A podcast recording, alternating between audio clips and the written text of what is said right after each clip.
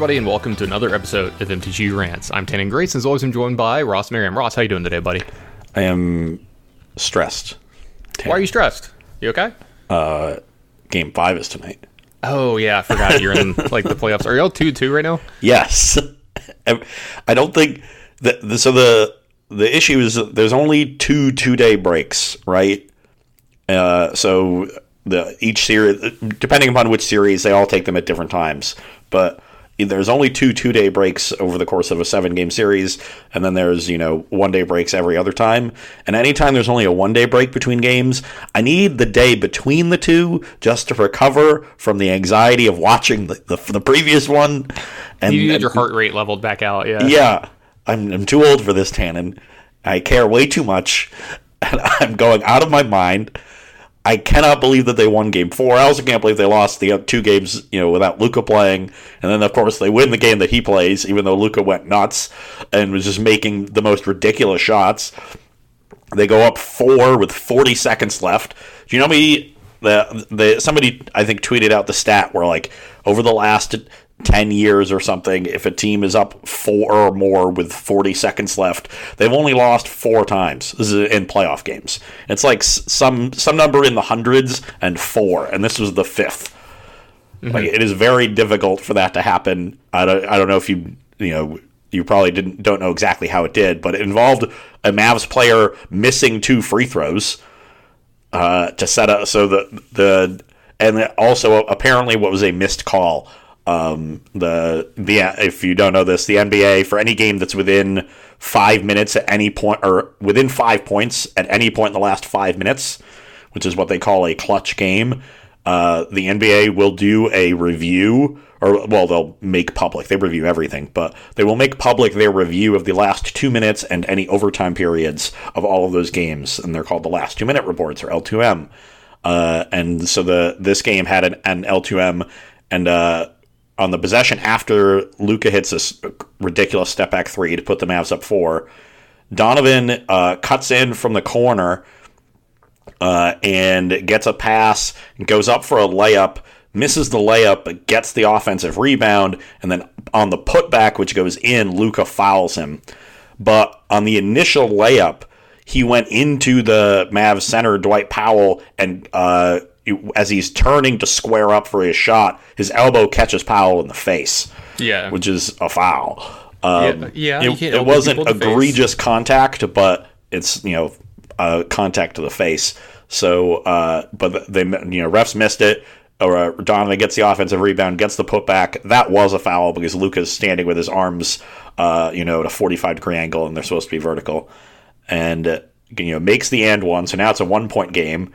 The Mavericks get a foul call on on Dwight Powell. Powell misses both free throws. Whether or not him getting elbowed in the face previously played into that, who knows? You might have had a concussion. Yeah. So now the, the the Jazz have the ball with, you know, like 20 seconds left or 25, you know, 20 30 seconds left and uh Donovan finds Rudy on the pick and roll with a lob. They just got a wide open dunk to go Yeah. ahead and then uh, play great defense. For whatever reason, the, the Mavs now have the ball down one with 11 seconds to play. And for whatever reason, Jason Kidd takes the timeout and then opts not to advance the ball. So they take out the basketball from the other end of the court. And so they spend five seconds just getting it across into the other half of the court, and now they have basically, and and then you know the Jazz are face guarding Luka to, to prevent him from getting the ball. So they spend another second or two just getting Luka the ball. He has no time to do anything. They double him. He has to give the ball up, and uh, Dinwiddie gets a difficult three over Gobert uh, that ends well short. So the Jazz squeaked out this game by a single point when they were down four with 40 seconds left. I was watching at Corey's with a million people around me going absolutely nuts. Um, and, uh, you know, now it's 2 2. Luka's back for the rest of the series. We're back in Dallas for tonight's game. Uh, and I'm. I, I think it's good that we're doing this now, so I at least get some portion of the day where I'm a little bit distracted Yeah. and not just thinking only about this game tonight and what could possibly happen and what adjustments Quinn Snyder's going to make and what adjustments Jason Kidd is going to make. And, you know, are we going to continue guarding more with Bojan like we did in this game because he was so good, but, you know, that was only going to last for so long. And, you know, maybe we'll start hitting some shots ever because we're shooting like 32% from three in the series. And if we're just shooting our normal 36, 37%, everything would be fine. But I, I could go on, you know, for an hour like this. So Oh yeah, I'm, I'm very aware. You, you keep going. I'll, I'll, I'll try to just cut myself off so you don't have to. You're welcome. Uh, speaking of your welcome, things that uh, I, I feel like we should fix a wrong that happened over the last episode where I forgot to mention something that I had in my notes, Yeah. and I want to make sure that I write that wrong and mention it. Um, you know, as we know, a few weeks ago, the 30k happened in Dallas for for the SCG. Uh, what are they what are they called again? SCG, SCG Con. cons. right? Yeah. SCG Con. I want to call them an open. It's an SCG Open, whatever. the 30k that happened. You know, I did some coverage from home. You did not. We kind of talked about it a little bit, but we forgot to mention something that happened at that event that was pretty cool. We forgot to mention the fact that uh, I think it was the 24th placed player from that was none other than our own editor, Brent Wagner. And he actually put up a really, really good run at this event. Uh, obviously, playing Amulet Titan, his Yeah. baby. Um, one of his a card that he is desperately looking for will show up on our top eight today because this is our one of our top eight episodes. We're gonna we're gonna talk about our top eight cards from uh, the new set.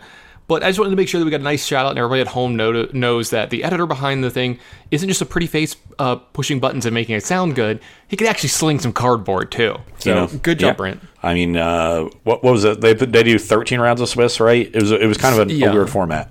Uh, I'm pulling up. Hold on, I'm pulling up his. Go, go ahead. I'm sorry. I was gonna say I'm pulling up his turn report to get like his exact record. Yeah, so I, It's I would very- guess he, he was like 10 3 9 4 something something like that. Uh, yeah, I know he was the the the highest placing amulet player Yeah. for sure.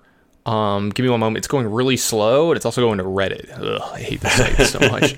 But um, yeah, let's see here. It looks like it was uh, yeah. In he won round thirteen to go 10-3 and one. It looks like. Wait, you mean 9 3 and 1? Uh oh, he was nine and three with one match left, so he went ten and three. I apologize. Nice. So excellent record.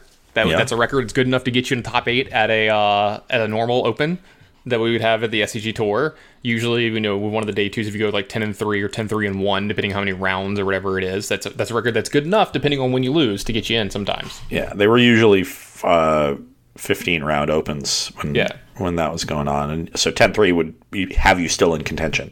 Well, you know what I mean. Yeah, he, Yeah. he would he would he'd be there. He'd have a shot. Yeah. So this marks uh, yet another time recently that uh, Brent has made more money than we did on the weekend playing Magic. So good job, Brent. You are awesome, and I continue. I hope to see continued success from you in some of these events because I feel like he's the one of the team that's like actually playing more competitive Magic than us right now. I know you are a decent bit, but Is is he leading the podcast in uh, in prize money earnings- income? Yeah, he is leading the podcast in earnings. Because I, well, I have I have 350 Yeah, from my two did that- tournaments played. Well, he has this one, and then he had like another decent cash recently too, yeah, didn't he? If it's, I remember it's, correct. it's I think it's close, but it could go either way. Yeah. So we'll have to see. But he's got a bunch of other stuff. Um, It's, pulling only a matter of time before Brent just replaces us entirely. He'll just Yeah. become the talent and the editor. Yeah. He'll start his own podcast with blackjack and hookers. well, he does actually have a podcast, but you mean he just takes over this one? Yeah. Yeah, yeah. Um, if anybody's interested in that podcast, let me make sure I get the name of it right. I don't want to make this wrong. Yeah, it's MTG Painful Truth. Is the uh, it's at MTG Painful Truth. So. Uh, I like the name of that podcast though. The Painful Truths. Like, hopefully they're just like bla- like bluntly honest on that one. Like, Yeah. here's why your deck sucks. It's just like That would have been a good name for our article. podcast. Yeah, that would have been a great name for our podcast. Yeah, exactly. So, but like I said, today's going to be a top eight episode of our podcast where we go over uh, a, a little more than eight cards, but we're going to have our top eight for the thing. I say our, it's more Ross's baby for this because, um, a, I just like could not get a list together. Like I have cards that I like and cards that I dislike for the set or whatever, but Ross did a lot of the heavy lifting for the intellectual part of this uh, podcast. What else So- is new? I was about to say the usual that goes on.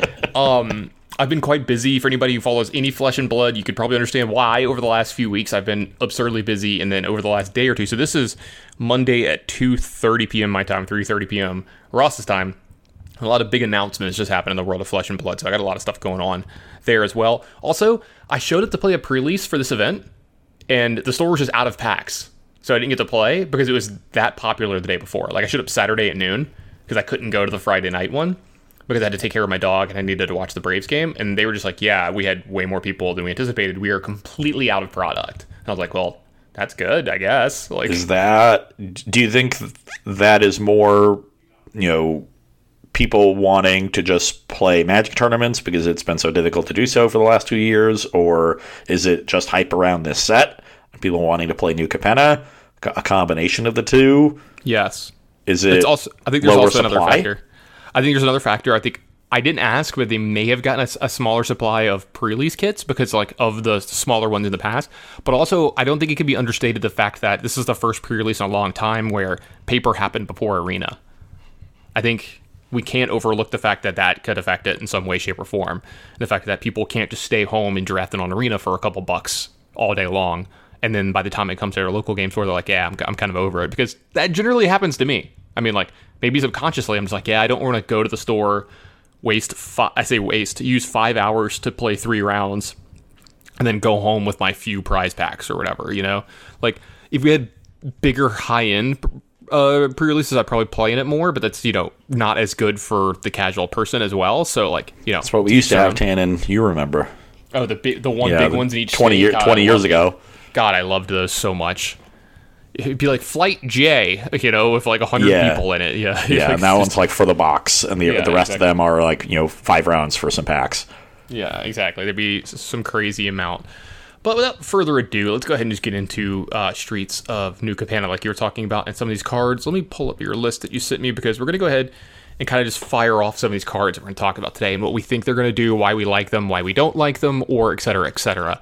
Uh, and I believe that number eight, the card that we're going to start with, is a card that you and I actually had quite a bit of talk about because this is a card that I liked and I got on the list, and that's Strangle. And for everybody at home, this is a sorcery that costs one red mana and it deals three damage to target creature or planeswalker. So while being a sorcery can kind of hold this card back a little bit, the fact that it's one mana and it's going to generally trade with most one, two, and three drops in the in standard and standard adjacent sets, as I'm going to say, because there's so many damn formats now on these things.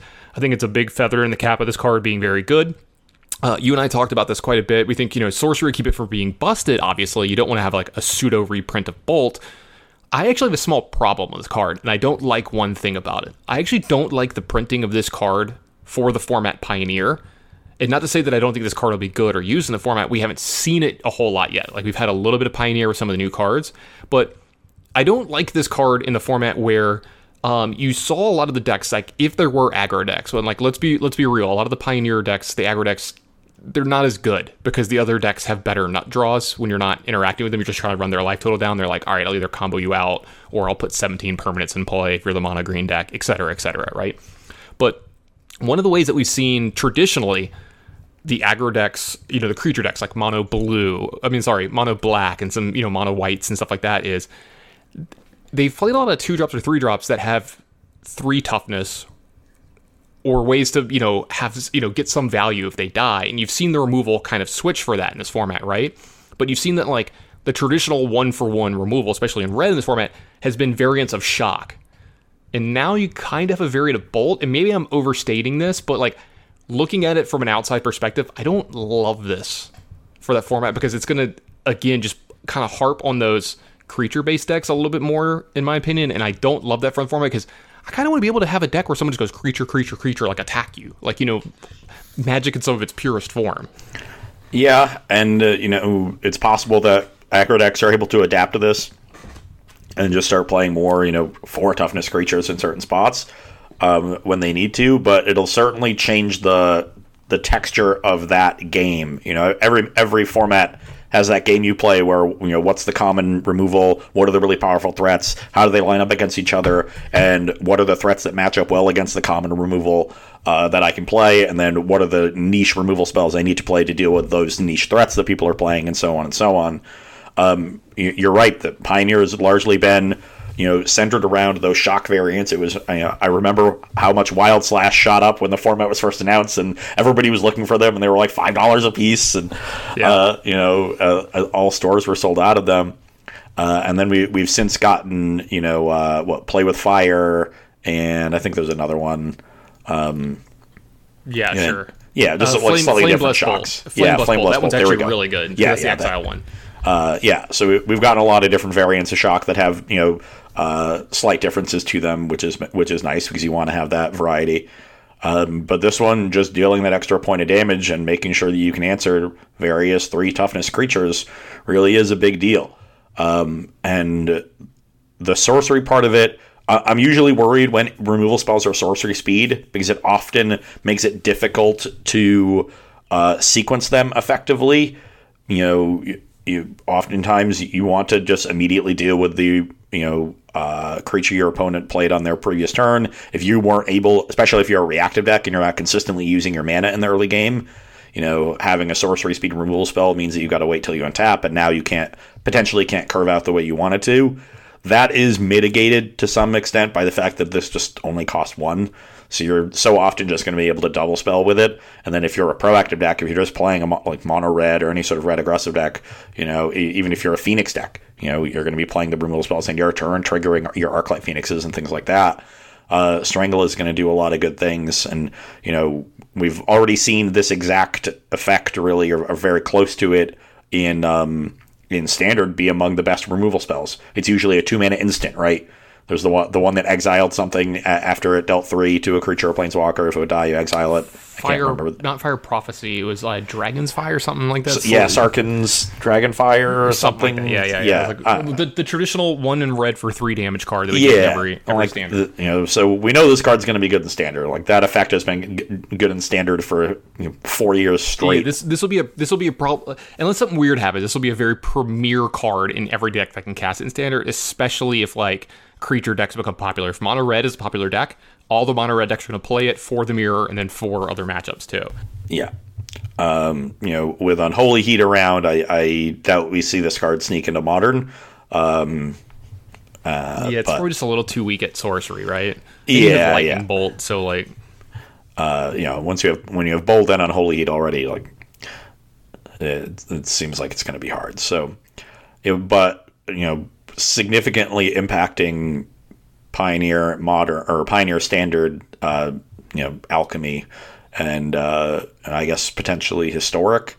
But I never know what cards are in historic. This There's also 17 more formats. There's a new one. Um, what Explorer is just got announced as well, which that, is that, that one's Pioneer and EAR. in, in EAR. Yeah, yeah, Yeah. exactly. I've seen that. That's very cute. Um, I, I have questions about that. We'll see. It's going to take years for that to, to happen, so it's not really on my radar yet. So we'll see that. But uh, a lot to like about Strangle, a lot to dislike. I, I think this one's going to be like a pretty high variance on this. It's either going to be like not played at all, or it's going to be very, very impactful. And you'll see you'll see the impact of like decks having it, and then decks having to play around it. You know, like you said, decks are going to have to change. You know, the kind of creatures they're playing, or you know, does my creature get value off this thing because you know, a lot of times, a lot of these decks, if a creature is, is bad for them, you know, thinking of, uh, I literally just blanked the three drop in red that players can't gain life and it deals damage to you when you play a creature. Rampaging Rampaging Ferocidon. Ferocidon, yeah. It's because, like, the, the fact that the person can just untap, play their land, kill your Ferocidon for one mana, and then do whatever they were going to do for the rest of the turn and, and not utilize two or three mana on their turn is a big deal. Yeah. You know, three mana, three toughness now becomes a lot sketchier in Pioneer. Yes. Whereas that was kind of the sweet spot, right? Yeah. Beforehand, because you couldn't push it you, and you you, dodge, you dodge fatal push all the time. You dodge shock, and that like Yeah. that. So we really the the fact that this card kind of fills that gap that removal has Kinda makes you me know, angry. Has had at least one mana removal in Pioneer is definitely a big deal. And uh, honestly, it it tilts the, the balance of power further in favor of red versus black when it comes to just the quality of removal that exists. All right, let's go ahead and move on to number seven. This is Fleetfoot Dancer. When you sent it to me, you sent it, you sent it to me as Fleetwood Dancer, and I took Yeah, me a that minute sounds to like figure something out. I would do. Yeah, it might have been autocorrect too. You know what I mean? Like might have Yeah. autocorrected to, to Fleetwood because like isn't isn't that like a band or something? So, Fleetwood Mac is. Yeah, Yeah. yeah, I figured. Yeah. So Fleetwood Dancer. Everybody at home, this is a. Did you go ahead, really have to ask me that? Is that? I was confirming. I knew, but anyway, sorry. But like, should can you name a Fleetwood Mac song? I'm sure I know them, and not off the top of my head. But yeah. you can't name one off the top of your head. I'm sure Can you there's a song from Fleetwood Mac that I'm like, yeah, I know that song, Yeah. but I don't know it's them. You can know? go your own way, or Yeah, sure. rumors, or landslide. Sure. Stevie Nicks. Sure. It started as a Peter Green led band. They did the original Black Magic Woman. All of these are words that. I understand, but I don't know what they mean. I just, I, I, it's not, it's not registering with me, Tannen. I don't know how you don't know. Anyway, Fleetwood da- Fleetfoot Dancer here is one. I'm gonna call this Fleetwood Dancer the rest of my life. Is one red, green, white for a four floor, four four dancing floor, uh, elf druid that's got trample, lifelink, and haste. So this is like the new Naya take on Lightning Angel. I like this card. I think this card's really good. You know, it's a four four for four mana, trample, lifelink, haste. A lot of li- like to like there.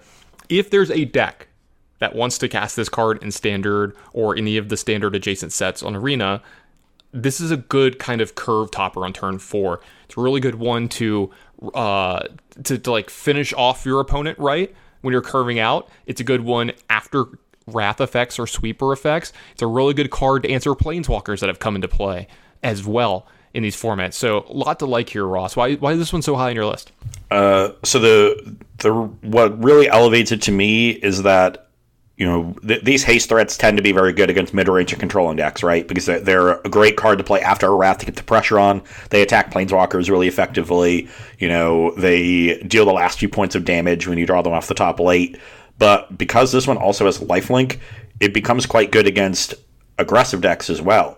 You know, this is a card that can really help you turn the corner if you're the, you know, slightly bigger aggressive deck and your opponent has gotten under you, rather than having to sit back and play defense and sometimes hope they don't have the removal spell, you just get to play this card attack. And they have to use the removal spell probably on your tapped creature now, which doesn't make it any easier for them to attack you back.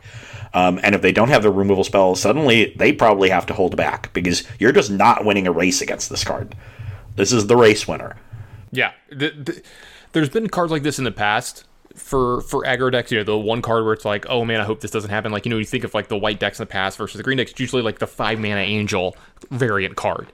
You know, the the the Lyras, the you know the, that card that they play, and it's like, well, this stops everything unless I have the removal spell right away. Here's the thing: you need to be untapped and have an instant speed removal spell that can kill this now to stop in a lot of formats because a lot of the times the eight life swing is gonna be enough to win those games if you have to like untap and then spend your turn or part of your turn killing this thing at sorcery speed. Now, when I say sorcery speed, you could have an instant but not have the mana at the time to kill this. And let's be real, and you know, in standard stuff, you're gonna be you know, pretty, you know, you have something have like Void Rend from the new set or Fateful Absence, you know, like one of these removal spells, you know, Otherworldly Light, but like you're spending a lot of mana to kill these things, or spending two mana giving them a clue. So there's not a ton of stuff, like, you know, there's not a lot of red answers at instant speed for this and stuff. So this is going to be a hard card for red decks to answer in the future, like on curve or on time. So I definitely like that point. I think Lifelink if it just had trample and haste, I don't think this card would be anywhere near as good without having the lifelink. So I think you're really good. Then it would out. be more of like a card I play in mid range and control heavy metagames as an aggressive deck because it's a really hard hitting, individually powerful threat. But now it becomes an all around good card across the entire metagame spectrum. I want to copy this card without like no offense to the whoever did this or whatever. I want to copy this card without the um, flavor text, kind of like the second printings of Lightning Angel that just had the three words in the text box. You know, Yeah, back when they, when they finally give Vigilance a uh, because like originally Vigilance wasn't an ability when Lightning Angel got printed, so it had to have the attacking does not cause this to tap Yeah. text, and then it just got the super clean text. I love the super clean text box.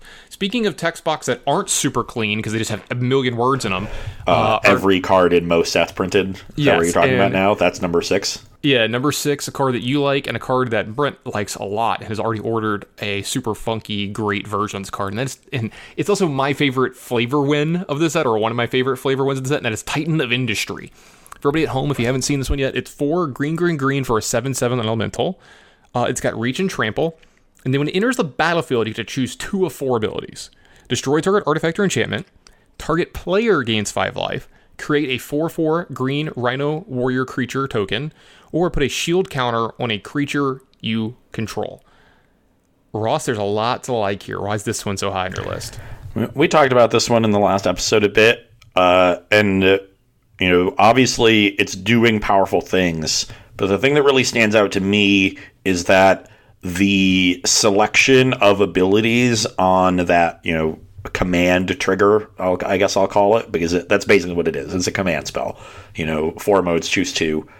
That is a very good group of triggers to have because you're going to always find a set of two of them that is relevant. You can answer different permanents. You can make a big battlefield if you need it. You can make a battlefield that's difficult to answer, uh, and if you're really far behind, you can gain a little bit of, of life. So it does virtually everything you would want it to do, other than like fight a creature, right? Which would make it really, really, really good. Um, and that versatility is really nice to see alongside a card that has just powerful stats. So when when you get versatility without sacrificing efficiency or raw power, you're doing something really good. So this is a card that I don't mind ramping into. I think it's a great Summoner's Pact target for Amulet Titan decks. In Modern, you can play it in Green Devotion decks in Pioneer. Um, and you, you know you can play it at the top end of, of a curve in a bigger deck in standard as well. So the fact that I could see it seeing play in all three formats uh, made it a no brainer for a spot on the list. Not saying it's guaranteed to do that, but uh, it is definitely above the bar for every single one of those formats. Um, Agreed. I, just, I I keep coming back to like how if you just took that trigger as a sorcery speed spell, like how much would that card cost? Yeah, and how much is what seven seven reach trample worth yeah. to you? Because when you put them together, you're you're getting a you're getting a good deal. That that trigger has to cost at least five. Yeah, because you're thinking right. of what um, primal command. Yeah, it's very very. I'm just thinking like how much do they charge you for a four four with upside? Like a four four that blows up an artifact or a enchantment. That's that, that's mana, a five mana card. That's Indrik yeah. Stomphowler, and that and that card saw a little bit of play. That you, you know you're getting a better card than that. So it's that's like a three green green card, maybe four green green. Yeah. Right. You know, and that you're getting that along with a seven seven for your seven mana. Yeah, uh, I, am a big fan of this card because, like you said, uh, the the biggest thing for me is it, it, you hit on this, and I think it's super important is how well all of the factor. I mean, all of the situations are going to come up in a game of Magic, and you want your seven drop to be able to answer those, or you know, turn a game in that that you're losing or your parity into winning. This card is going to cover enough of those at a time. It's not like you know, like there's definitely situations where you cast Primal Command on five, and like I'm like I I want one of these modes, but the other one's just like whatever. You know, yeah, gaining seven is like whatever. Like there's games where you're like I don't want to gain five life, but I might want to put a shield counter on my thing, make a four four. Now they have to answer two of my creatures. So like a wrath only answers the four four now, right? So now they need yeah. multiple cards to kill my threat. If you're playing against an aggro deck, you're like make a four four gain five life you know, if they've used something like Portable Hole or any of the Oblivion Ring things, you're like, all right, kill that, make a 4 4, have a huge board now, or whatever. Or kill that, put a shield counter on this. Now I have like multiple threats that I'm threatening you with all over the place. Don't forget it's got reach too, which is pretty big. You know, it can block something like a Fleetfoot Dancer that we were just talking about. So this card will often rule the battlefield once in play as well yeah, you, you cover flying attackers. You can cover a large you know, squad on the ground by making two blockers. You cover sweepers by with the shield counter. You cover a single like bounce spell or exile based spell by making an extra body, and you can answer a wide range of permanents because there's so many artifacts and enchantments floating around. Like there, it's just impossible or it's it's going to be very difficult to find yourself in a spot where casting this for seven mana doesn't you know put you be- like catch you back up from a bad spot or put you in a commanding position from an even spot and that's yeah, what you this, need from your expensive spells. Yeah, if this card can't do it, there's probably not a card in the format that can do it. You know, so and and and, you, and, it's an ETB trigger, so you can like reanimate this card, mm-hmm. uh, flicker it in some way, shape, or yeah. form. Yeah, it doesn't have the like enters and attacks like you usually see from Titans, but uh, like you said, if you reanimate it, you, you can get the thing, or if you have any kind of other way to do it. There's there's still some ways to abuse this ability. Uh, for our next card on the list, that's number I think five already. Uh, I like the name of this one quite a bit. This is Professional Face Breaker, and for everybody at home, it's two in a red for a human warrior. It's a two three of menace. When more one or more creatures you control deal combat damage to a player, create a treasure token. You can sacrifice your treasure token and exile the top card of your library. You may play that card this turn. So I like this card a lot because it's got menace right on a 2 3 body. So at least it's got a little bit of evasion built in, so you can probably get a hit in with it with it to get its own trigger. Now it does say when one or more creatures you control, not it. So you can play it, you know, pre-combat on turn, attack with some of your creatures, get that treasure token if you need to. And then this does actually like fall in line with the the red cards that we've seen in the last few years that the red decks have kind of needed because they need something to have like some form of card advantage. And the red cards generally don't give you traditional card advantage where it's like do something, draw a card. It's usually something like the Chandra ability, is what a lot of us call this, right? Where you exile a card from the top of your library, and then you get to maybe cast that card. Now, this is just a play. Light Up the Stage and Reckless Impulse and Escape the Wilds. Yeah, th- this is the this is the prototypical red card advantage thing. Now, uh, being a human warrior can be relevant. Human is a subtype that that matters. Warrior actually matters a little bit in some spaces too. I like this card a lot. Three mana for a two three is a little fragile for my taste, though. Ross, what about you? Yeah, um, you know, it, it certainly can, you know, uh, you know, can die, but you're likely generating immediate value because of, you're able to attack with other creatures and get that treasure. So you've gotten something out of it. My thing is that it seems very much seems like WotC is pushing treasures. We've just seen a lot more, you know, treasure makers around, and you know they they've proven to be pretty powerful. You know, the the ability to be able to uh, get that little burst of tempo so that you get to, you know, play your four drop on turn three or double spell on turn four when you wouldn't have been able to, and really pull ahead, is, has proven to be really good. And you want to be playing a lot of them so that you draw them consis- consistently and draw them early. Now, when you play a lot of them, you then run the risk of flooding. And then you have all these treasures around and nothing to do with them. And so the thing I really like about Facebreaker is, yeah, as long as you have stuff to do, yeah, use the tre- use the treasures for mana. And then you're gonna. This is just a two three that's generating you extra mana every single turn, uh, while also being able to attack and or block. Uh, and that's great. But when you run out of stuff to do, now you know you your treasures aren't useless. Your treasures are now becoming extra cards, and you're finding the next wave of threats to cast against your opponent. And even if they've dealt with all your other creatures, as long as this one stays around, Menace is going to make it relatively easy to keep generating those treasures each turn, especially in a red deck that should have plenty of removal. So I I I always like having that kind of optionality to play the game in a variety of different ways. And that's what Facebreaker does. You can press your early mana advantage and out tempo your opponent by using the treasures for mana, or you now have the option of using them to generate card advantage and set up a long game. And that kind of versatility has been a hallmark of successful cards and decks over the last five years, I would say, Yeah. uh, if not more, in Magic. Um, so I'm always on the lookout for cards that provide that kind of versatility, and that's what Facebreaker looks like to me. Yeah, the last thing I'm gonna say about this is it does kind of give me experimental frenzy vibes, where like this is actually a good top deck later in the game. when You have a bunch of mana if you still got treasures sitting around, because you can play this for three mana, sacrifice a treasure, play the top card of your deck, right? It's a land, whatever, play it. Sacrifice another treasure. Keep, keep oh, it's a one drop. Play it. Sacrifice another treasure. Oh, it's a two drop. Play it. Like you can just keep going, right? And so you've got creatures like Magda and stuff like that in standard right now that you know just generate uh, some advantage. You know, you could even maybe go all the way up to the, the five mana dragon that generates uh, some treasures. And like that's the struggle sometimes in the red deck, right? Is like sometimes you generate a lot of treasures, you don't have anything to use them for, and then like I've generated this stuff, now I don't get anything from it.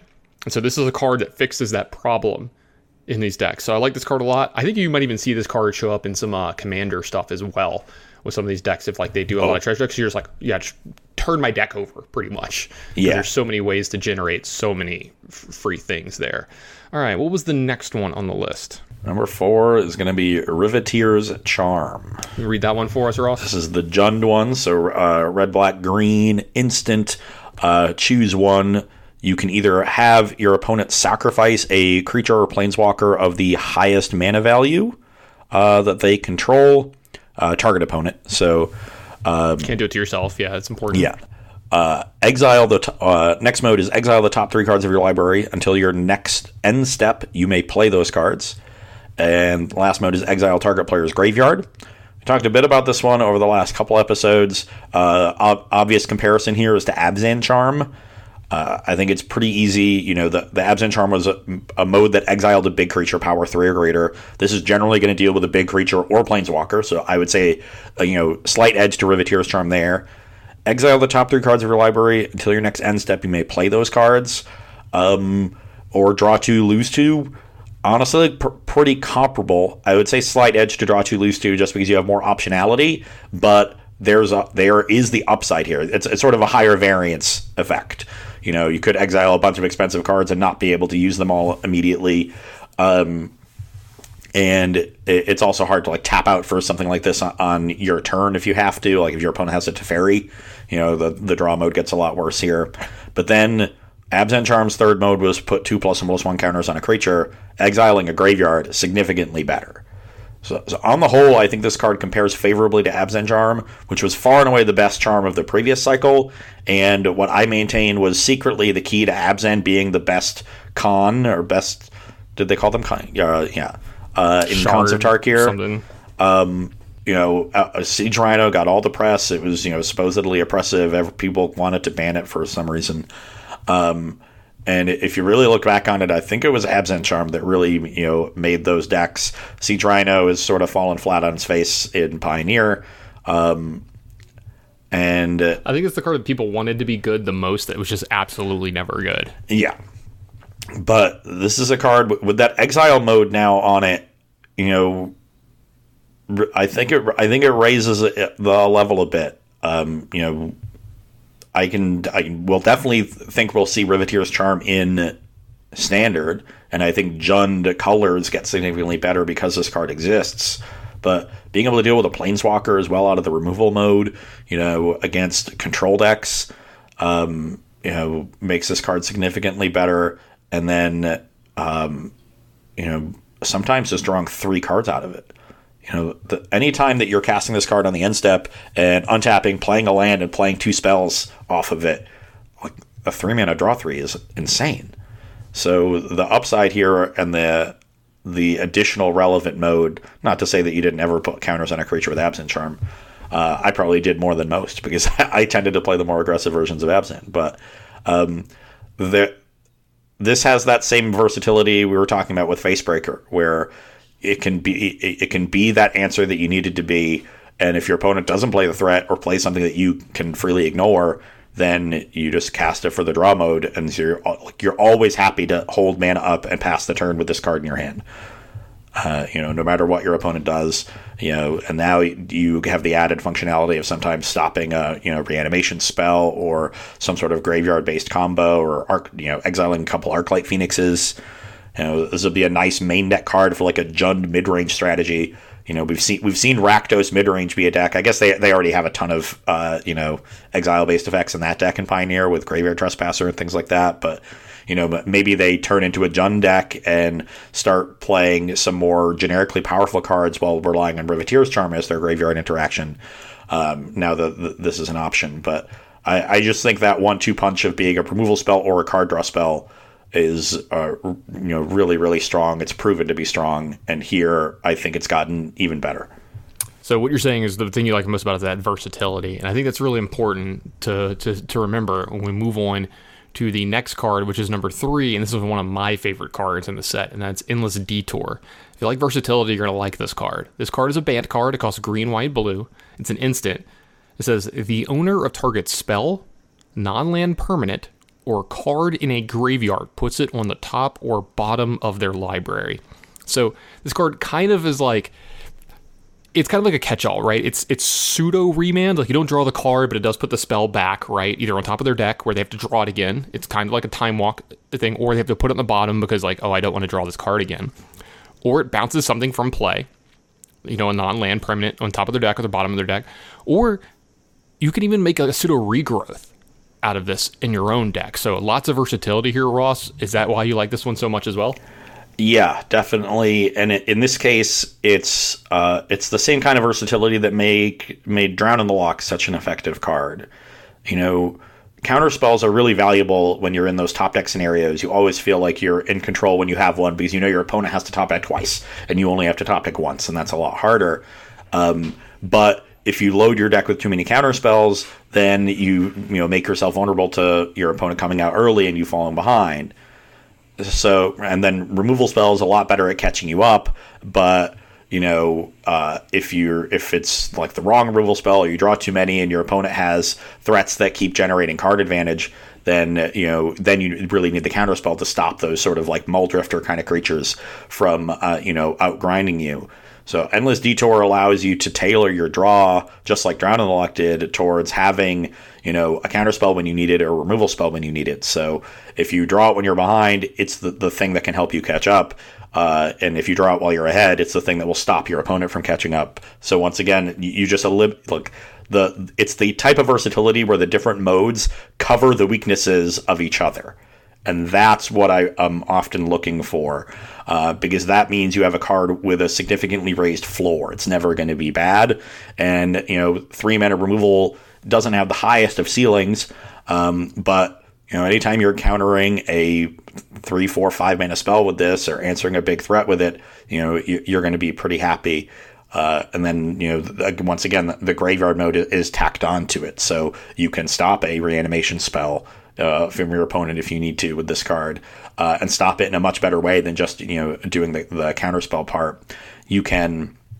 Um, you know, you can rebuy a threat fr- from you, you know your own graveyard uh, if that's going to be a, a game-ending play. And then if you're in those top deck wars, you know, if you're afraid about something that's for whatever reason endless detour is not going to be able to stop, like you can. Uh, I guess that oh they get to pick. You know, ignore me there. Um, but it, it, does a lot. It, this is a card that does so many things. You're going to have to play with it just to realize all the different corner cases where it does something relevant that you can't didn't even think of off the top of your head. And that's also a, something I like. I do want to point out it does interact with can't be countered spells as well. It does get around that clause because we've seen stuff like that in the past. Because this doesn't counterspell something; it just affects the spell. It just moves the spell around. So you know, if you're if you're like a tempo Bant deck, you know, if you're like Bant Spirits or whatever, and you keep losing to um, what's the name of the wrath? I, I'm so Supreme blank Verdict. today. Yeah, they keep getting Supreme Verdict. I wanted to say the other one. You keep getting Supreme Verdict. There's a card that can answer that while also being decent in some other spots and stuff too. So this is a card that, like you said, a lot of versatility. You're gonna have to play with it, and like you're gonna see the like I get to use the whole buffalo here. Like there's so many cool things, and then the first time you regrowth with it too, you're gonna be like, oh yeah, this is this is really good. This is where it's at. Yeah. So I, I expect this card to be significant in any sort of Bant color deck in standard. I expect it to sneak into spirits and, in Pioneer. Um, you know, and I just I expect it in decks that can cast it to be a, a the card that rounds out their removal suite because you know we're not. It's not about you know do you know. It's not about completely reinventing the wheel here. We just want to, you know, bias our draws to get that extra, you know, few percentage points, so that we, you know, we have the counter spell when we need it uh, more often, but we also have the removal spell when we need it a little bit more often. So playing a couple copies of this in like a Bant control deck in Modern that plays, you know, that is virtually a blue white deck with like Growth Spiral, Ice-Fang Coatl, and this like I can I can imagine doing something like that. Yeah, and absolutely. having a really versatile, uh, you know, sort of Drago control deck. Uh, I think Spike has a deck that he plays quite often that does exactly that. Yeah, you know, you could play it in like a in like a Bant reclamation deck too. Yeah, I think uh, that's what it is. Yeah. yeah. it would it would fit really well. So um uh uh, I see a lot of different homes for it. It's not going to be, you know, in older formats or especially modern, it's not going to be this like 4 of staple. You know, it's a three man interactive spell. There's only so many of those you can really play. Um, but in standard and pioneer, where three mana isn't nearly as much of a cost, look, now you're getting a card that is on rate that like maybe is a half mana behind or something like that. If you want to, you know, throw out arbitrary numbers, but is sure. is not not far behind on rate. You know uh, by much, if it is at all, and is also incredibly versatile. You know, that, that's the same thing I've harped on now multiple times. Get gaining versatility without giving up efficiency. All right, let's talk about what card you have as number two, and I'm, I'm, a, I'm a fan of this one as well. I think this one's going to sneak its way into some spots that we haven't even really considered yet, just because of like the power level of this card and what it can do. This is Tainted Indulgence. It's a blue and a black instant that says draw two cards, then discard a card, unless there are five or more mana values among cards in your graveyard. So there's some obvious stuff here, right? It's two mana draw two, which is like pretty good at instant speed. We don't really get that that much in Magic.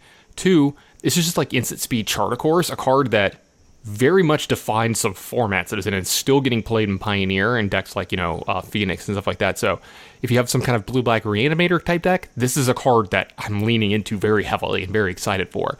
And then there's decks where as the game goes on, as the game gets later, you know, by turns six, seven, eight, you know, if you're a control deck and you, you run a few of these, like, especially if you can get a, a, way to put a land in your deck with a lot of these cycling lands that are in the, that are in the format now, it's probably not hard to find the second half of this of this uh, of this sentence here, the second half of this card and just be like, yeah, this is just a draw two now. You know, I've got a one drop, a two drop, a three drop, a four drop, and a zero drop, or I've got a one through three and a five and a zero. You know, so you definitely you definitely can find ways to draw two cards off this without the draw, like quote unquote drawback, and then you can get any value off of it. I think this card is very, very powerful. Yeah, I, th- I think being an instant makes it a lot easier Yes. to stomach being a, a catalog. Um, where you know, so yeah, you catalog. Yeah, it took me a Yeah. minute. I was like, yeah, you can hold up, hold up a piece of interaction on turn two and just cast this card if they do something, and, and remove their creature if they uh, uh, or cast this card if they don't do anything, remove their creature if they do, uh, and pull yourself ahead. Make sure you hit your land drops, all that uh, you know, happy stuff. Maybe generate a little bit of value, discarding you know cards that you can access in the graveyard in some way, uh, because there's always a million of those around. And I don't think it's going to be that hard to to turn that clause on. So I think it compares pretty favorably to Chart a Course. Uh, it's not going to be the kind of card that goes into like Phoenix because it has this awkward mana cost. This is more a Chart a Course that you're putting into an average deck.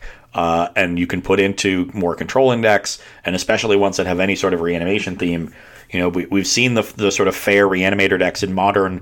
Uh, I haven't been a big fan of them, but uh, this I think is the best enabler they've had so far. It's instant speed and draw two, discard one. So I think those are the the best parts of Chart a Course and Faithful Mending, and uh, you've put them both together uh, into one card and left out the the mediocre parts of each of those. So this this is a card I would immediately try as a four of in that deck and start building you know more closely around it. Maybe you can stay Dimir. And you don't have to stretch your mana, and you can have a, a and, and then play your griefs, and your griefs get better. Um, and uh, you know maybe uh, you know you have some other way to, to you know take advantage of the discard outlets, and you know, because black has so many you know a million ways to utilize the graveyard in modern. Um, so you know maybe that's now an option, but. Uh, even in you know Pioneer like Dimir Control, I could see this card you know, being fine. It's like their version of Expressive Iteration, and granted, it you know it's not as good as Expressive Iteration, but what is? Yeah, and you have you have like some upside too, right? Like you could discard a card like Memory Deluge or something. It's like you're only kind of discarding a card. You know, like later, like I'm putting this on layaway. I'll I'll get this back later. I will recoup this somehow. or you're filling your graveyard for your dig through time. So your you're draw two, your discard yeah. one is also netting you two more mana on the back end. So it was basically free. it's it's kind of like Thought Scour was, right? You know, and then like, or like you're pitching, you're like, well, I have a zero, I have a one, I have a two. Let me pitch this five drop, or I have a zero, I have a one, I have a three. Let me pitch this five drop. Now the two and the five are in my graveyard, so my next one draws two cards now.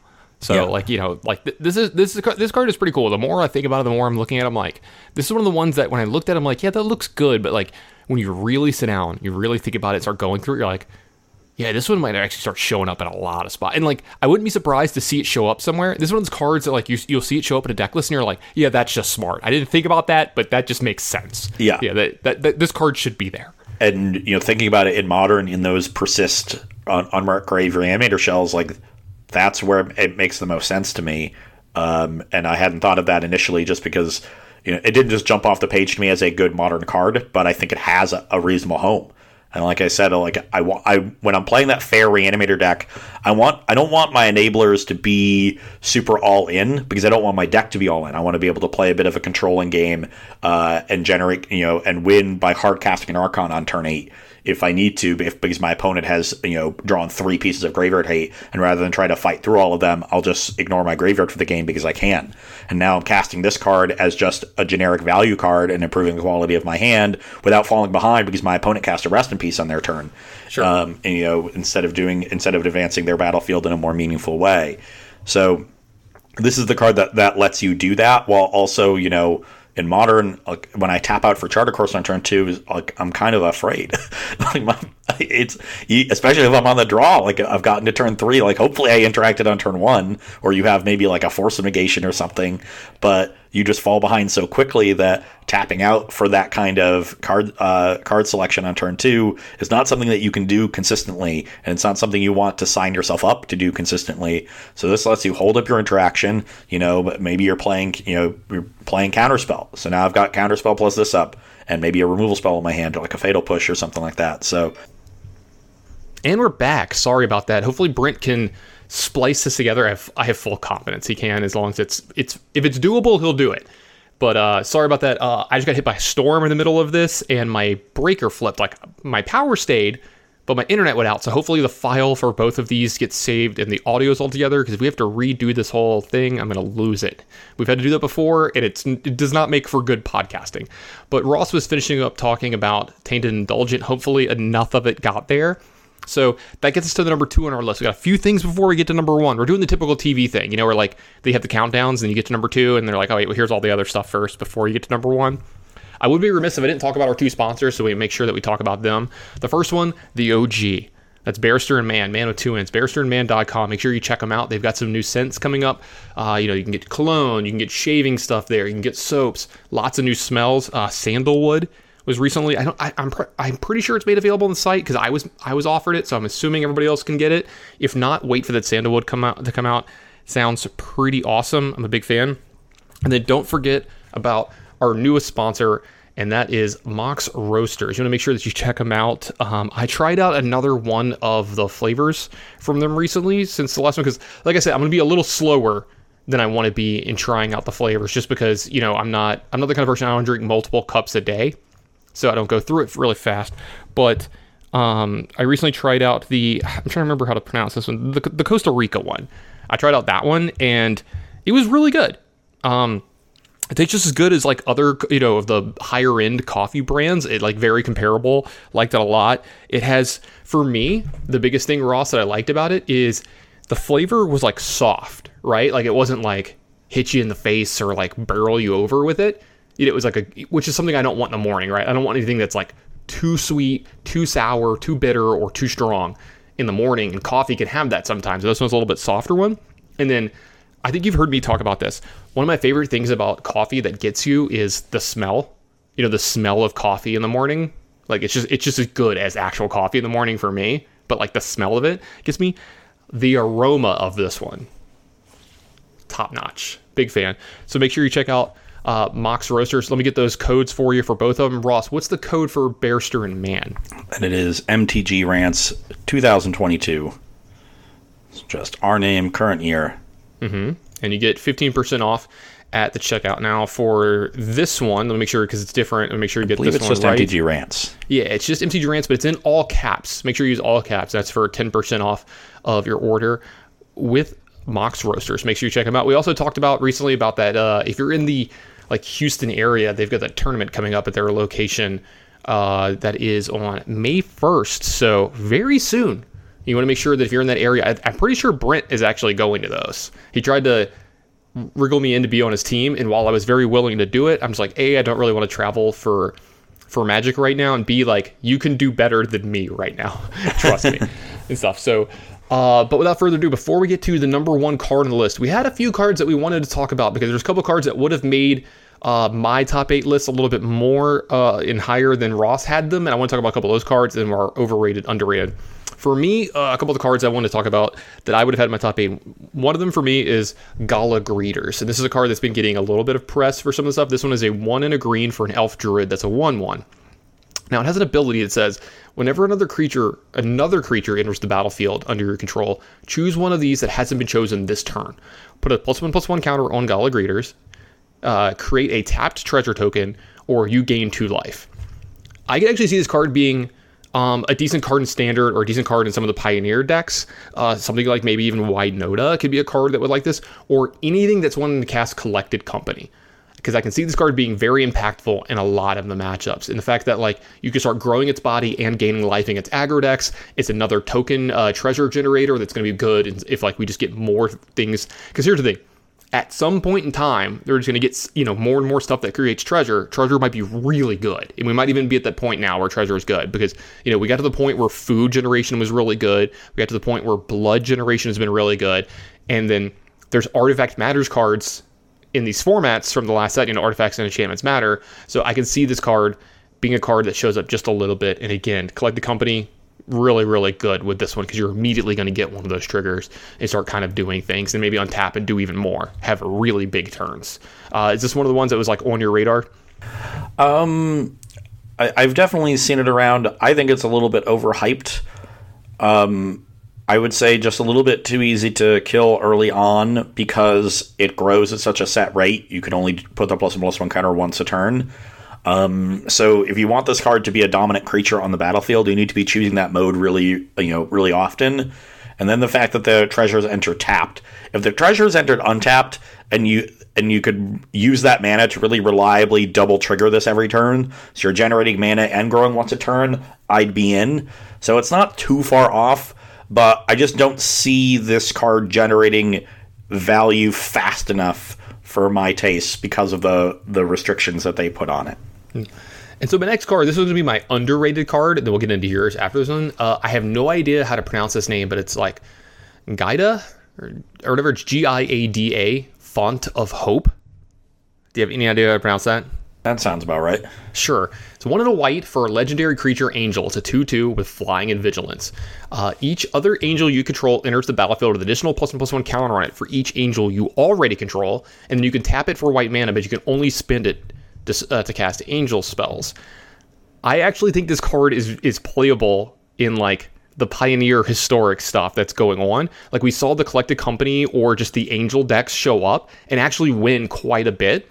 This is a one thing they've been they've been kind of like lacking on a good or another good two drop in the deck. Like that deck really starts to hum at like three mana, right? Yeah. And do a bunch of broken stuff, and then they have like some one drops or whatever.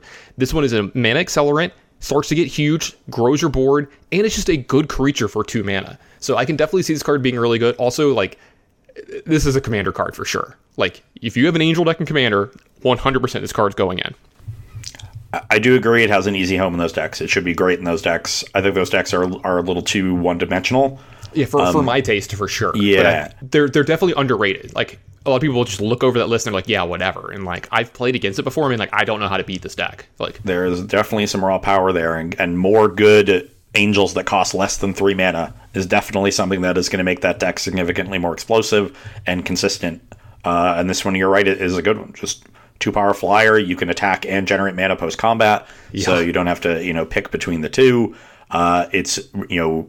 The, they the creatures enter with extra counters, which means you're gaining more life off your righteous Valkyries, which means you're uh, you know getting to that mark even faster. I mean, means they're getting even bigger. So you're it, it really helps the the snowball get rolling down the hill. Um, so if yeah, this I think, survives against another creature deck, you're gonna win. If Yeah. you play this and they don't kill it, you're you're winning the game. I think that's a good pick for an underrated card. I'll, I'll And, give you that uh, one. Oh, thanks, Ross. I appreciate getting at least one. Is is this my one compliment for the year? Uh, I mean, you, you got it early, so you, you've got a chance at a second. Yeah, sure. So what's, what's the joke? You know, men get one compliment in their lifetime, and, and it's like they, they think about it for the rest of their lives, or whatever. All right.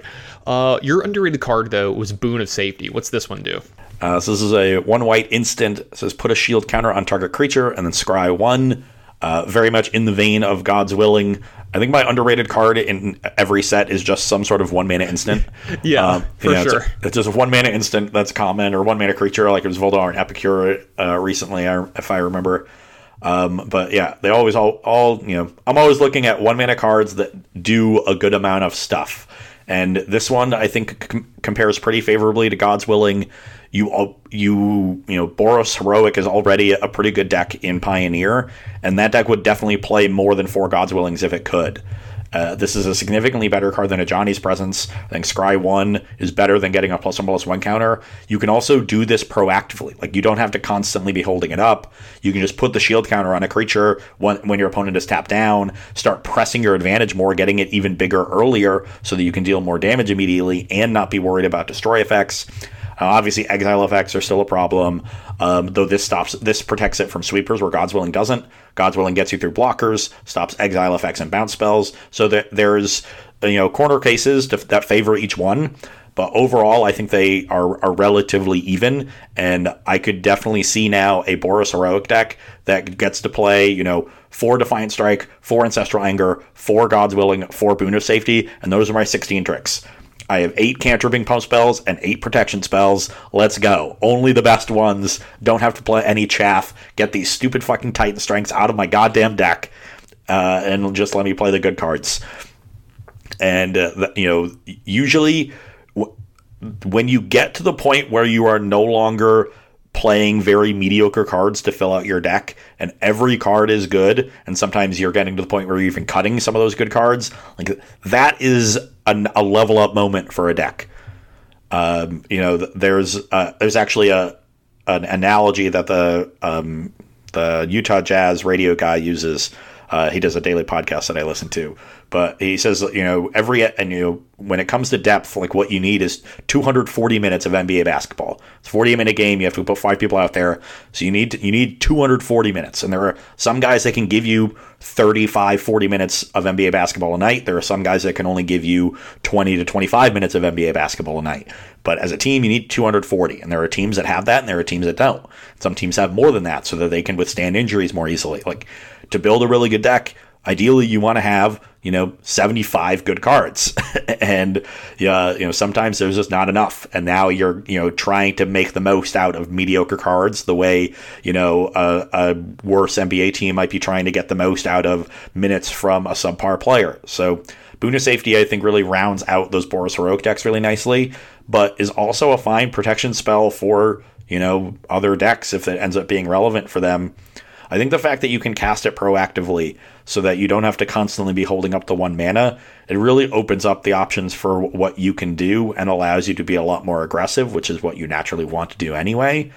You know, um, and uh, the you know it's just a, a very good trick with an obvious home in Pioneer, and that's good enough to get it on my list. Yep, absolutely. Uh, one more card I wanted to mention that like might have made my list that didn't make this one is uh, depopulate. You know, the four mana wrath that's in that's in this set.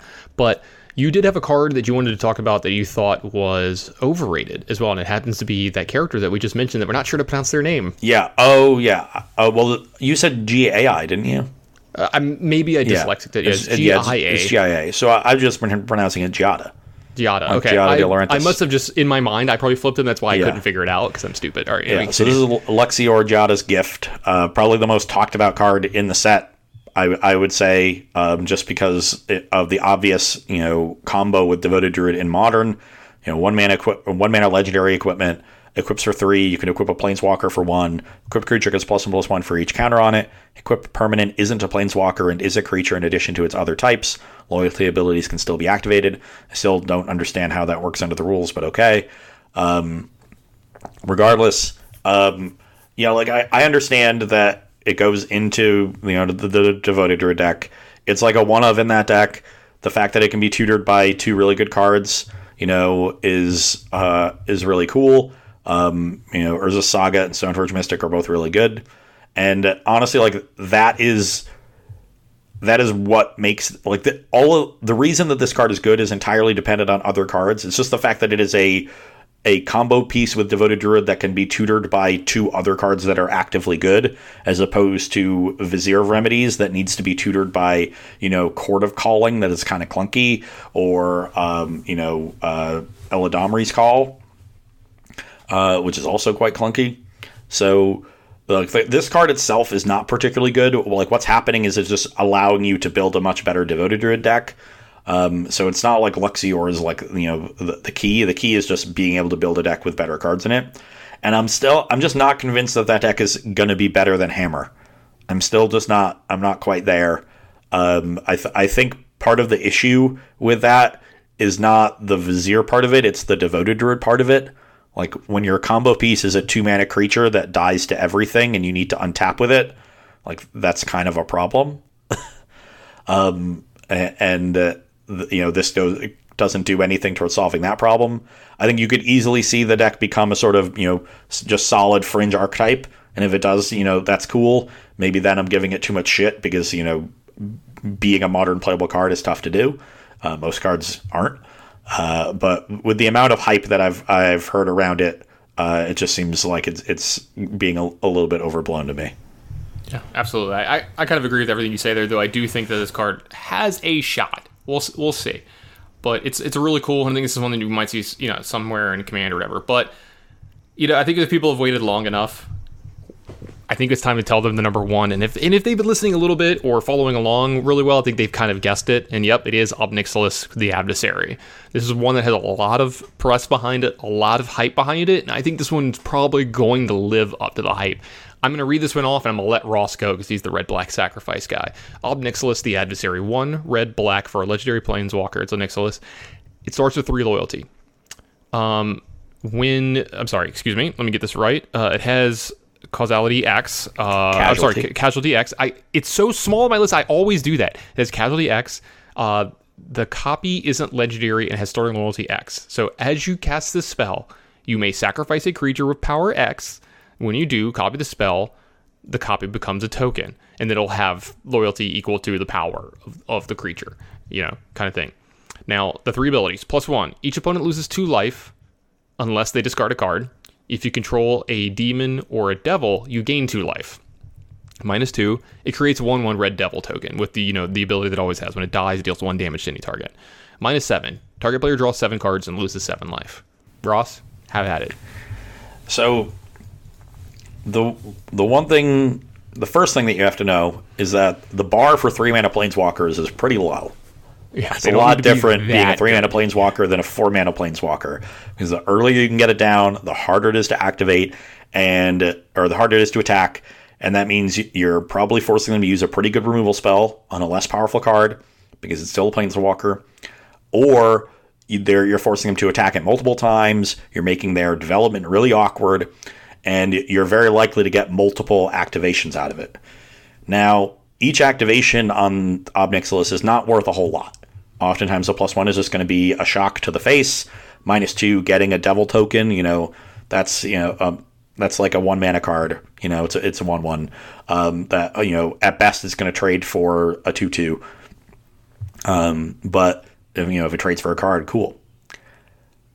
But now, when you when you start activating multiple times and you've gotten you know two life out of it and the one one that traded for something uh, maybe you're activating a third time and you're getting two one ones and two life out of it, or now you're starting to get a card out of it because you're pressuring your opponent and they can't afford to lose that much life. You're getting card out of, out of the plus one. It, it doesn't take long for those things to compound and add up to something that has generated significant value. And then finally, you've got the casualty on top of it. Now, suddenly, you're doubling the rate at which this is compounding because you're getting two activations a turn. So that second turn that you're likely to get because you're landing this early is now four activations you're getting out of it. Or maybe your opponent, you know, attack down one of them because that's all they could afford to do because you had a blocker in the way. So they were forced to attack everything at one of them to deal with one copy. Now you've untapped with the other copy and you're getting a third activation out of it and you've forced your opponent's hand on all of, you know, on multiple turns of their early development. Maybe you're able to get a good block out of the way or a trade that you're happy to have because you're playing a sacrifice deck. So you've probably got a lot of creatures that are do something reasonable when they die. You know, uh, and then you know if you if you ever get that like third untap with two of these, which doesn't even seem that outlandish, like just spamming that plus one, you're gonna get to the point where they have to start discarding cards very quickly, or you're gonna generate this huge battlefield of tokens and you know be able to go off with any sort of sacrifice outlet. So the fact that this card, the the casualty part of it, I think makes it very difficult to answer on a one for one basis, and you're going to find in a lot of games that you're gonna get three, four, five, six total Nixilis activations out of this end of the copy that you get, and that is a ridiculous amount of value for three mana. And then the last part of it that I wanted to note that puts it kind of over the top for me is that the when you draw extra copies, the casualty part of it makes non-legendary uh, copies, so that yeah, like the the new one will legend rule, or uh, if if Which that becomes a thing copy now. but you're still getting you know like it's not a completely dead extra card so you don't have the same diminishing returns that you often do in legendary cards which is a minor point uh, i think it's often understated but it is still something and it's nice to have because it makes it very easy for you to just slam four of these in your deck and consistently draw them and not really worry about it the minus seven, I don't think is going to come up all that often because usually sacrifice decks don't play very big creatures. You know, the, the idea there is to casualty with a, a big X so that you get up to the ultimate pretty quickly. Um, but if you do, like, you're going to win the game. You're either targeting yourself and you're drawing seven cards and you're way ahead, or you're targeting them because they're at seven or less life and now they're literally dead. Um, so that's the one thing I do look at is if, if there is an ultimate that I'm building towards, like, is it going to win the game reliably? And this one also is. So, you know, if that that's all I really care about getting out of my ultimates, and uh, you know, we've checked every single box basically. I, um, I'm, you know, and then I guess I should say one other last thing is like Rakdos Sacrifice decks have been good. So there's an obvious home here in, in a lot of different formats. So uh, a good rate. I think it does something very unique that we haven't really seen out of Planeswalkers before. I guess there was that that like Jace that made copies, um, but I don't think its abilities were nearly as good as as what this is. Um, and I, I think make, here you had to like spend extra mana for that right? It was like th- it was the Jace of Kicker. The fact that you don't have to spend any extra mana and you just get to like sacrifice a Shambling Ghast and either kill their early creature or make a treasure so you can cast a Fatal Push or a you know Strangle or you know whatever, uh, or cast another one drop a, a Voldaren Epicure. Uh, there's the red one drop from this set that when it dies you get to Chandra twice. You know maybe you start playing that. I don't know, but it's a lot of value. I think the card's really good. yeah, like you know, you kind of hit a bunch of the spots right there. Like you talked about the card a lot. And for me, it's like, what else can I say other than the card's really good, right? Like, because it has a home, right? We've seen these red black decks and these like red black value decks a lot over the last couple of years and they just keep printing the cards that seems to be what they want red and black to do is sacrifice these things get some kind of value uh, play these creatures that generate or things that generate other tokens get some kind of value. You know, you're looking at just all the cards that they've made in these sets recently. And this card just fits, right? And so this is one of the one one of the only cards on this entire list that you look at it and you're like, this already fits in like everything it's already trying to do. All these other cards are kind of like, yeah, these will be good. These can go in some others. A few of them have fit really well, but this is the one that's like this fits perfectly. Four, give me four, four of them. Just just put them in the deck, right? Just throw it in there. And yeah, this card's really powerful, really good. You're going to be playing against it a lot. I really like the fact that you brought up the the multiple extra copies because I didn't even think about the fact that like yeah that one's not legendary. Like you could just do it again. And now you have you have infinite copies of this card. Like I want to activate the same planeswalker but not same planeswalker three times. I want to activate this ob this ob and this ob you know three times in a turn. And, and like, that's pretty cool. When, because, when you like, start doing that how many times can they really afford to take the two yeah they can right? And like here's the other crazy part about that. It's like that's one of the worst parts about having a four part of a four uh, copies of, of a legendary in your deck. Is like if you draw the extra copies generally the second copy is not good right? Generally. Like there's some cards that are fine. This one you're like i'm completely fine just legend ruling myself right? You'd be like all right start my turn minus two this Ob play the next one like sacrifice the creature or, or whatever you know just like sacrifice whatever to the second one make a copy. Not the creature that you got from Ob but you get what i'm saying sacrifice my two drop or whatever and yeah like this card's going to be great. I think it's going to be really good. It, it, I think it has the chance to be format defining in standard and standard adjacent stuff, and that's why it's going to be number one on this list. Yeah. I also really like. Um, I really like um, my my sacrifice decks to have an aggressive bent to them. Uh, I, have explained this before, but I'll briefly go over it again. Um, because when you're able to just put that kind of pressure on your opponent's life total, it makes it so that your opponent is then forced to use their removal in a way that protects their life total. You know, kill the biggest creature, the creature that is attacking me, and that gives you a lot more flexibility in terms of what threats you deploy to force your opponent to use the removal the way you want them to, to leave yourself with all the right tools to get your engine going and have a strong long game even through their disruption. So I've always liked having a more aggressive bent to them for that because it, it gives me a lot more control over how my opponent plays the game rather than just trying to outgrind them. And then my opponent knows that and is like, okay, I just need to stop their source of card advantage, break up their engine, and I should be okay. And they've got the time to be able to save specific removal spells for the right targets in order to do that. So when you cut away that time and force them to use the removal as they draw it, it makes it a whole lot harder. And so that that life loss, you know, may not seem like much, but when you're when you get four activations out of it, suddenly you've probably dealt your opponent six damage. Like I would say, probably most of the time they're probably going to take six and discard a card, maybe take eight, depending on how much pressure you've put them under. It's going to make it a lot easier for you to just sneak through the last few points of damage with Meathook Massacre or Mayhem Devil or Haste Threats or Shrapnel Blast if you're an artifact centric deck, that, or grinding uh, life points with Anvil um, and, and things like that. So you know th- that little bit of value and those you know that can in a lot of games gets easily dismissed. And when evaluating cards gets easily dismissed i think is particularly important in these kind of rakdos sacrifice decks. Because you win a lot of games by just sneaking right over the finish line you know when your opponent is almost stabilized uh, because you were able to just hang into a game long enough and plunk in for a few points here and a few points there. Um, so that like the fact that you know yeah in a vacuum, that's not a lot of value. But in the exact kind of deck that this card wants to be in, it's the kind of deck that is going to maximize that little bit of marginal value.